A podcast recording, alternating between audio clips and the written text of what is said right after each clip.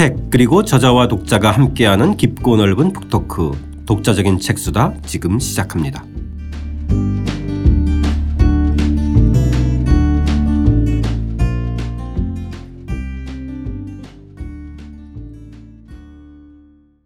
주경철 교수와 함께하는 주경철의 유럽인 이야기 3권 5장입니다. 혁명을 예감한 천재예술가 모차르트 첫 번째 이야기 위대한 예술가의 답답한 청년 시절 편 시작하겠습니다.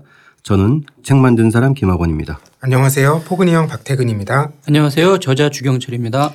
도입부 읽으면서 이야기 시작하겠습니다. 179쪽입니다. 모차르트만큼 탁월한 천재성을 보인 인물도 드물다. 그의 교향곡이나 협주곡을 들으면 우리의 영혼이 천상의 세계로 인도되는 듯하다. 이토록 아름다운 곡들을 만든 그는 도대체 어떤 사람이었을까? 그의 실제 모습과 내면 세계는 어떠했을까? 천재 음악가에 걸맞은 고아하고 귀족적인 인물이었을까? 여러 궁금증을 가지고 당대의 기록들을 보면 기대했던 것과 너무 달라 기절할 지경이다. 그의 볼품없는 생김새에서는 천재성을 말해줄 만한 표시가 하나도 없다. 길거리에서 모차르트를 만난다면 그저 평범한 이웃집 아저씨라 생각했을 것이다. 생김새는 그렇다 쳐도 그의 내면을 엿볼 수 있는 편지를 보면 더더욱 당혹감을 감출 수 없다. 그의 편지에 수없이 나오는 단어는 똥구멍이다. 연주회에 온 손님들을 가리켜 똥구멍에 똥을 묻힌 공작 부인, 오줌 잘 싸는 백작 부인, 똥 냄새 나는 공작 부인, 똥배에 돼지꼬리를 한 공작들이라고 묘사하고 사촌 누이에게는 아, 내 똥구멍이 불타고 있어 하는 글을 쓰며 즐거워한다. 차마 입으로 옮기기도 거북한 화장실 유머. 달리 표현하면 분변학적 이야기를 입에 달고 살았던 모차르트가 그 심원한 음악 세계의 주인공이란 말인가. 그 음악적 천재성하고 그 사람의 성품하고는 그렇게 직결이 되지는 않는가 봅니다. 그러니까 이게 어울리는 사람도 있는데 네. 가장 차이가 큰 게 모차르트 같아요. 아. 정말 천재 중에 가장 천재 음악가라고 보통 이야기를 하는데 네. 도대체 거기에 어울리는 그런 모습이 안 보여요. 오히려 더 그래서 귀엽고 또 다양한 또 그 재미가 있는 것 같아요. 그래서 이제 그런 극적인 인물로 묘사한 무슨 연극 작품이라든지 영화 아마데우스 뭐 네네. 대표적이죠. 그런 그렇죠. 식의 이제 그게 재미있죠. 네. 연기하기에는 쉽지는 않지만은 연기자로서는 되게 흥미로운 캐릭터잖아요. 그죠? 그렇죠. 네. 네. 스테레오 타입의 천재가 아니기 때문에. 예. 그 아마데우스 정말 그 연기 잘했죠. 네, 그 진짜 잘했어요. 네. 네. 1756년 1월 27일 오스트리아의 짤스부르크에서 태어났는데 아버지가 바이올린 연주자였어요. 아니, 네. 어, 바이올린 연주자이고 그 이전에 작곡가죠. 네. 어, 대단한 대단한 음악인이에요. 음. 가장 널리 알려진 게 이제 그 장난감 교향곡. 이게 사실 옛날에는 하이든 작품이라고 오랫동안 알려져 있었는데 이제 어, 이게 그 모차르트 아버, 아버지 모차르트 의 작품이라고 이제 알려진 게 그렇게 오래된 건 아니에요. 아, 예. 최근에 밝혀진 거군요. 그러니까 한, 한 3, 40년 되지 않나요? 제 네네. 뭐 그럴 것 같습니다. 네. 어쨌든 모차르트 하면 아버지 얘기를 빼놓을 수가 없는데 에, 그만큼 영향을 미치기도 했고 그만큼 또 나중에는 아, 버지로부터 벗어나고 싶어 했고. 예. 그죠? 아버지 때문에 컸지만 네네. 결국 이제 그거 벗어나야 이제 독립적인 어떤 그 어, 음악인이 되는 거죠. 예. 그 유명한 이 어렸을 때부터 이 누이와 떠난 에, 유럽 연주 여행.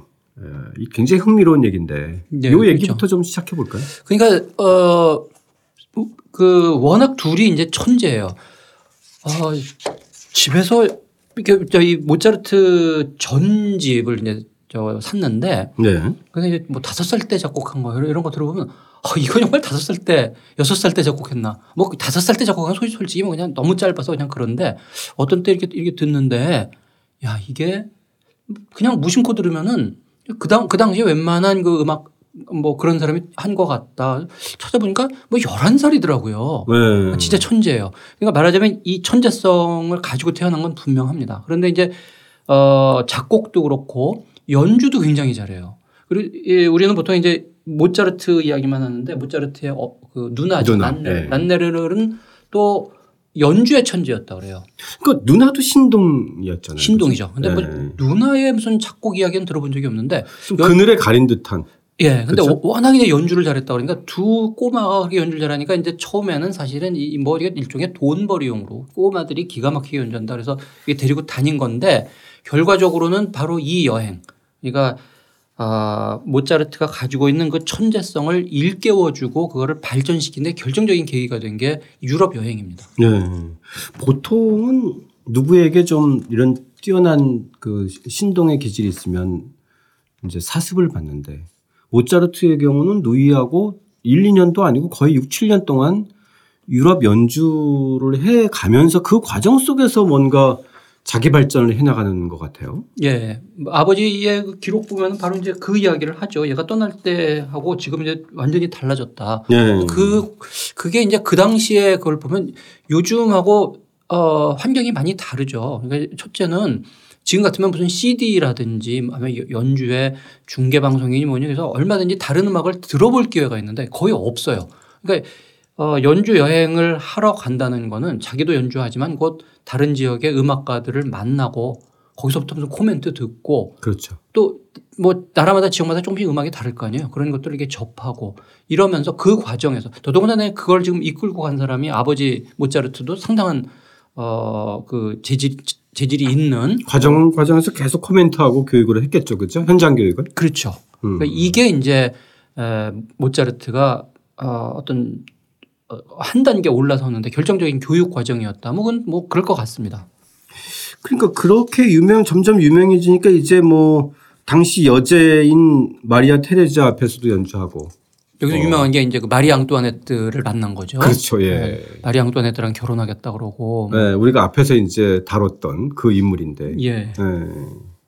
본인이 직접 앙뚜아네트하고 결혼하겠다고. 예. 네. 뭐 그때가 뭐 음. 다섯 살인가 여섯 살인가 뭐 그렇죠. 그러니까 이제 꼬마 애들이 자기끼리 그렇죠. 뭐 그런 어. 거죠. 네. 그러면서 그때부터 특히 베르사유 연, 연주 이때부터 어, 뭐 소나타들을 만들어내고 예. 또 이제 8살의 첫 번째 심포니 또 11살의 오페라 작곡 이런 것들로 그냥 거의 뭐 한 뭐이 5, 6년 사이에 굉장히 점핑하는 것 같아요. 예. 예. 그 8살에 심포니 작곡한다는 게 이게 말이 되나요?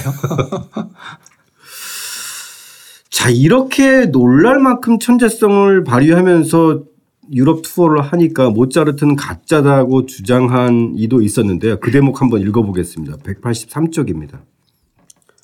가는 곳마다 사람들이 어린 꼬마의 천재성에 감탄했다. 그런데 런던에서 모차르트에 대해 가짜라고 생각하는 사람이 나타났다. 판사 데인즈 베링턴은 꼬마 모차르트의 연주에는 분명 속임수가 있다고 생각했다.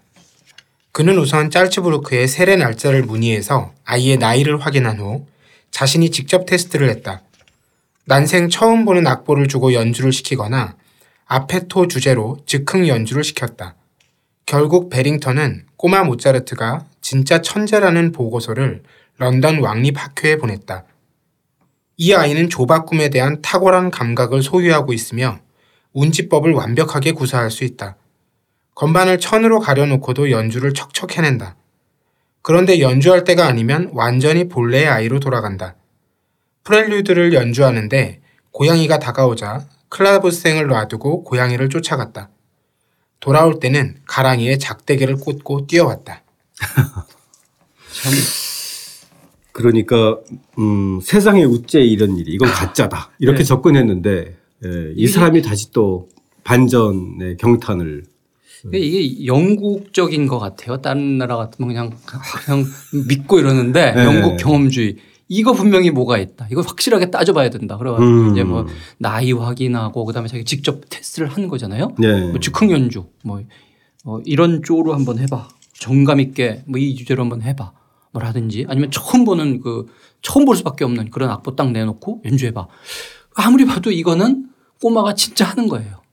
그러니까 이제 이런 보고서를 쓴 거죠. 그런데 그 보고서가 참 재밌어요. 정말 천재인데 네. 한편으로는 진짜 이렇게 고양이 쫓아가고 뭐 작대기 꽂고 뛰어오고 하는 정말 아이들아. 참 재미있는 글입니다. 네. 근데 이 아버지의 역할을 특히 이제 선생님께서 좀 강조하셨는데 음악만을 가르친 건 또 아니었네요. 그렇죠?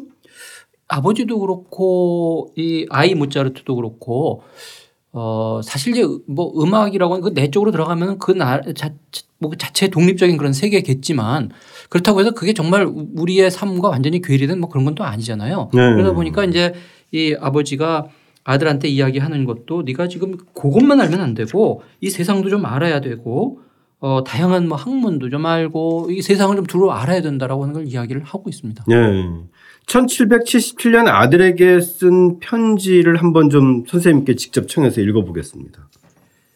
내가 20세가 될 때까지 앞으로 2년쯤 더 잘집으로에 머물면서 여러 다양한 학문을 접하고 여러 언어로 쓰인 좋은 책들을 읽으며 지식을 쌓고 외국어를 공부할 수 있을 게다. 예, 음악만이 아니라 독서, 또 학문, 뭐 지식 쌓고 외국어를 습득하고 어, 상당히 좀 이렇게 굉장히 열린 교육을 했어요. 그러니까 이 음악이라고 하는 것이 단순히 테크닉 문제가 아니잖아요. 네. 그리고 어떤 단계로 들어가면 나중에 오페라 작곡할 때 보면 그 문학이나 이런 거 다 이해하고 그렇죠. 또 그거를 외국어로 작곡을 하잖아요. 이탈리아어로 된 거로도 작곡하고 독일어로 뭐 독일어만이 아니라 이제 다른 언어로도 작곡하고 근데 그 작품 세계를 충분히 이해해야 그걸 또 음악적으로 표현하거든요. 그런 걸 보면은 이거 이거 정말 맞는 이야기죠. 어, 뭐 손가락 잘 돌리는 거, 뭐 요런 식의 연주, 뭐 기이한 음악 이런 것만이 아니라 그것이 바탕으로 되어 있는 어떤 그런 세계에 대해서 내가 충분히 알아야 된다. 이건 정말 맞는 교육을 한 것 같아요. 네. 우리는 음악 하면은 그냥 음악만, 악기만, 또 뭐 축구면 또 축구만 이러는데 물론 이제 요즘은 많이 바뀌었지만 여러 언어로 쓰인 좋은 책을 읽으며 사실 쉬운 일은 아니잖아요. 그렇죠? 언어를 상당히 잘 잘했던 것 같아요. 네. 어, 이탈리아어도 하고 음. 불어 같은 것도 기본적으로 조금 했던 것 같고요. 영어도 네. 그렇고 네. 뭐 영어로 쓴 뭐 이렇게 노트 같은 것도 있고 이래요. 1773년에 모차르트는 이제 짤츠부르크 대주교의 궁정 음악가가 됐는데요. 186쪽 함께 읽겠습니다. 1773년 모차르트는 잘츠부르크 대주교 콜로레도의 궁정 음악가로 고용되었다. 이 시기에 바이올린 협주곡들과 피아노 협주곡 같은 걸작을 비롯해 많은 심포니, 소나타, 사중주, 미사곡, 오페라 작품을 만들었다. 이처럼 음악적으로는 대성공을 거두고 있었음에도 천재 작곡가에 대한 대우는 형편없어서 연봉이 고작 150굴덴에 불과했다. 게다가 그는 오페라를 작곡하고 싶어 했는데 이 잘츠부르크에서는 오페라 공연 기회가 많지 않은 데다 그나마 이탈리아 작곡가들의 작품 위주로 공연하고 있었다. 그래서 빈과 뮌헨 등지를 돌아다니며 더 나은 자리를 물색했다. 짤츠부르크가 모차르트의 천재성을 담아내기에는 좀 부족했던 것 같아요. 잘 못 알아본 거죠. 네. 사실 그게 이제 음악의 이제 중심 중심주 중에 하나인 건 분명한데 영 여기에서 기회가 없으니까 이제 다른 곳을 자꾸 그 살펴보러 다녔던 것 같아요. 네. 그래서 결국은 사직을 하고 다시 여행을 떠나는데 이번에는 혼자 떠나는 거죠. 어, 혼자 떠나려고 했다가 예. 그 여기 이제 그 여자 얘기가 나오죠. 그렇죠. 예. 어, 그러니까 이제 좋아하는 여인을 이제 처음으로 만나게 되는데. 만나서 어, 요거 약간 좀 이상해요. 둘이 같이 그 이탈리아로 가자. 라고 음. 16, 여자애는 16살에 성악 가고 이런데 네. 모차르트는 22살이고 뭐 그때 나이로 보면 이건 뭐 충분히 이제 우리 결혼할 때도 됐다라고 그랬는데 여기에서 이제 어머니가 뭐야 이거 니네 둘이 이탈리아 간다고 그래가지고 어 좌절시키고 네. 그 다음에 이제 파리로 가는데 어머니가 불안했던지 따라가요. 어. 옛날에나 지금이나 이런 아무튼 이 아버지가 관리를 하고 어머니는 또 이 감시하고. 감시하고. 어, 그때 뭔가 모차르트가 상당히 좀 정신적으로나 뭐 그 실질적으로 좀 뭔가 이렇게 좀 그 힘들었던 것 같아요. 그죠? 답답했던 것 같아요. 네. 분명히 어떤 천리적인 그런 건 안에서 들끓고 있는데 그래도 뭐 먹고 살아야 되는데 네. 직업도 좀 불안정하고 사람들이 알아봐 주는 것도 아니고 이제 아주 어렸을 때는 아우 꼬마 참 신통하다. 네. 칭찬해주면 그냥 그걸로 네. 좋겠는데. 근데 이제 스무 살이면 그건 아니잖아요. 그렇죠. 거기에 합당한 어떤 정상적인 어떤 자리를 잡고 안정적으로 뭘 해야 되는데 그걸 못하니까 자꾸 이제 돌아다니는데 이 돌아다니는 게 어 뭐 좀 불안정하고 그렇죠. 네. 근데 또 돌아다니 뭐 예컨대 파리나 이런 데 갔을 때 이게 좀 반응이 차갑고 또 이게 좋은 대우를 해주질 않고 이러니까 이 젊은 날에 요, 요, 요 때에 모차르트는 하여튼 우리가 봐도 참 답답한 천재이건 분명한데 좀 답답한 생활을 하고 있는 게 분명합니다. 그러니까 22살의 그 한창 창창한 나이에 좋아하는 여인이 나타나는데 부모 반대로 연애도 못하고 그러니까 결혼의 꿈이 무산된 거잖아요. 그렇죠. 그렇죠. 네. 그래서 이제 파리로 떠났는데 사실 제대로 또 대접해 주는 사람은 없고. 이 파리에 이, 이 여기에 나온 그 기록들을 보면은 어 역시나 이 프랑스 사람들이 이런 면에서 보면 좀 차가워요. 차갑고 남을 별로 이렇게 대접을 안 해주고. 뭐 예를 들면 이거 별로 어려울 것도 아니에요. 너 집에 어 와서 연주를 연주를 부탁을 해서 이제 하는데 너무 추운데 네. 불좀 좀 떼달라 그러는데 뭐 네 그러면 다 대답만 하고 뭐 안 해준다든지 네. 오랫동안 기다리게 한다든지 어 이러니까 이제 이 프랑스 특히 파리에 대해서 야 이게 되게 잘난 척만 하고 좀 무례하고 좀 막대한 네, 뭐 그런 느낌을 굉장히 강하게 네. 받았다고 그래요. 그 당시의 전체적인 시대적인 분위기도 이 연주자에 대한 어떤 뭐 인정, 그 음악 세계에 대한 어떤 뭐 어, 존경 이런 것들도 좀 부족했던 시대.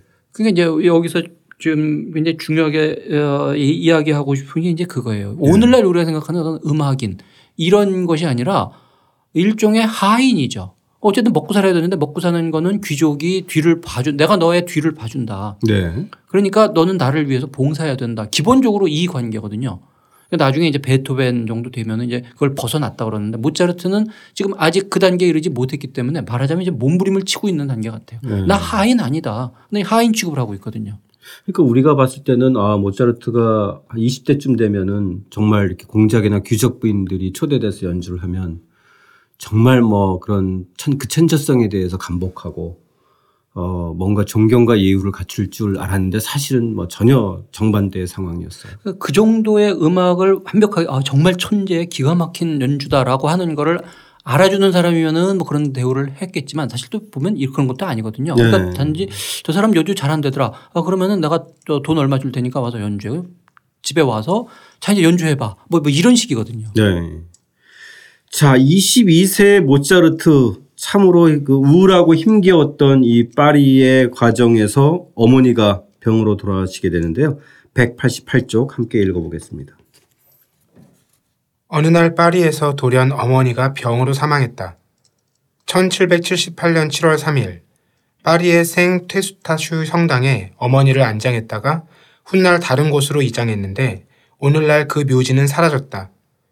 어머니를 여인 상황에서 어떻게 작곡을 할까 싶지만 이때 만든 곡이 피아노와 바이올린을 위한 소나타 21번과 피아노 소나타 8번이다. 모차르트의 다른 곡들과는 달리 이 곡들은 슬픔을 이겨내리라는 메시지를 담은 듯 비극적이면서도 장엄하다. 모차르트는 어머니를 떠나보낸 아픔을 경험한 데다가 고작 베르사유의 오르간 연주자 자리를 제안받자 이를 거절하고 1779년에 고향으로 돌아갔다. 고향에서 지내는 동안 아버지가 그나마 나은 자리를 찾아주었다. 전에 일한 적 있는 잘츠부르크 궁정으로 이번에는 연봉 40, 50, 450 굴덴을 받는 오르간 연주자이자 악장 자리였다. 썩 마음에 들지 않았지만 그 자리를 맡기로 했다. 그러는 동안에도 천재 작곡자의 작품이 쏟아져 나왔다. 1781년 1월 오페라 이도 메네오가 위넨에서 대성공을 거두었다. 음, 450 불덴이면 어느 정도인가? 그 당시 짤츠부르크 궁정에서 연주자이자 그러니까 악장이었다. 늘뭐 그 나오는 얘기지만 이뭐 어떤 시대의 그 화폐 가치라는 게 이렇게 명확하지는 않은데 네. 450굴렌이면은 결코 이렇게 아주 잘 받는 그런 건 아니었던 것 같아요. 네. 네. 그렇다고 해서 물론 못 받는 건 아니지만 뭐 그냥 먹고 먹고 사는 정도 그 정도일 것 같습니다. 그만큼 대우가 그 당시에 이렇게 뭐 신통치 않았던 천재라고 천재 작곡가 우리가 알고 있는 네. 그에 합당한 대우는 분명 아니죠. 어. 그러니까 연주 그러니까 이 악장이나 연주자 자리 외에 이렇게 초청을 받아서 연주를 하면 그 초청받은 사람들이 좀 이렇게 거액의 돈을 내놓고 이러지 않나요? 뭐 거액은 아니죠. 네. 어, 그러니까 이게 지금 그렇습니다. 이거 지금 우리가 생각하는 거는 어떤 어 연주를 하고 이러면은 그 비즈니스로 어 뭘 돈을 받고 뭐 이러는데 그거는 요 다음 시대 베토벤 아. 이후 시대가 돼서야 이제 네. 뭐 그러는데 모, 모차르트가 이제 그걸 후반기에 가면 시작을 하죠. 자기 연주를 하고 표를 예, 예, 예 팔고 예, 하는 그렇지만 어 아직은 그런 시대가 아니기 때문에 후원자가 반드시 있어야 돼요. 아, 예. 귀족이든 예. 교회든. 그러니까 음. 지금 여기에 보면은 찰지 브루크 궁정에 소속돼서 그래서 여기서 어쨌든 기본적인 뭐 이렇게 생활을 가능하게 한 그러고 나서 이제 거기에 여분으로 뭐, 뭐 작곡한 거에 대한 소득이 있을 수도 있고 연주에 대한 뭐 약간의 추가 소득이 있을 수 있고 이런 정도죠. 아, 예. 자, 이 주경철 선생님의 유럽인 이야기가 갈수록 독자와 호흡하는 필체로 이렇게 진화하고 있는데요. 이 모차르트 첫 번째 이야기의 마지막 문장을 보면 확인할 수 있습니다. 마지막 문장은 선생님께 직접 한번 청해 듣겠습니다. 이처럼 그는 세상에 둘도 없는 훌륭한 예술가였지만 현실적으로는 답답하기 그지없는 삶의 회의를 느끼고 있었다. 이런 그에게 극적인 사건이 일어났다. 예, 그리고서 딱 끝나는 거예요. 이거 다음 장을 넘길 수밖에 없는데 저희 방송 마무리해야 되는데 살짝 뭐 귀뜸해 줄 수 없는지 극적인 사건이 도대체 어떤 사건?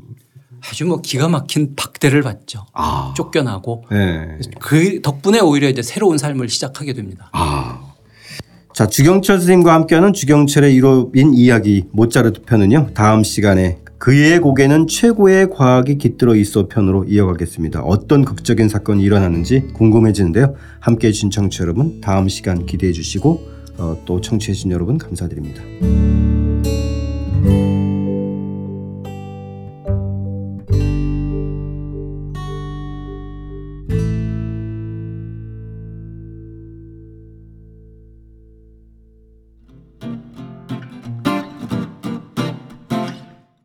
독자적인 책 수단은 책 읽는 사람들이 모이는 공간 알라딘 서점과 함께합니다.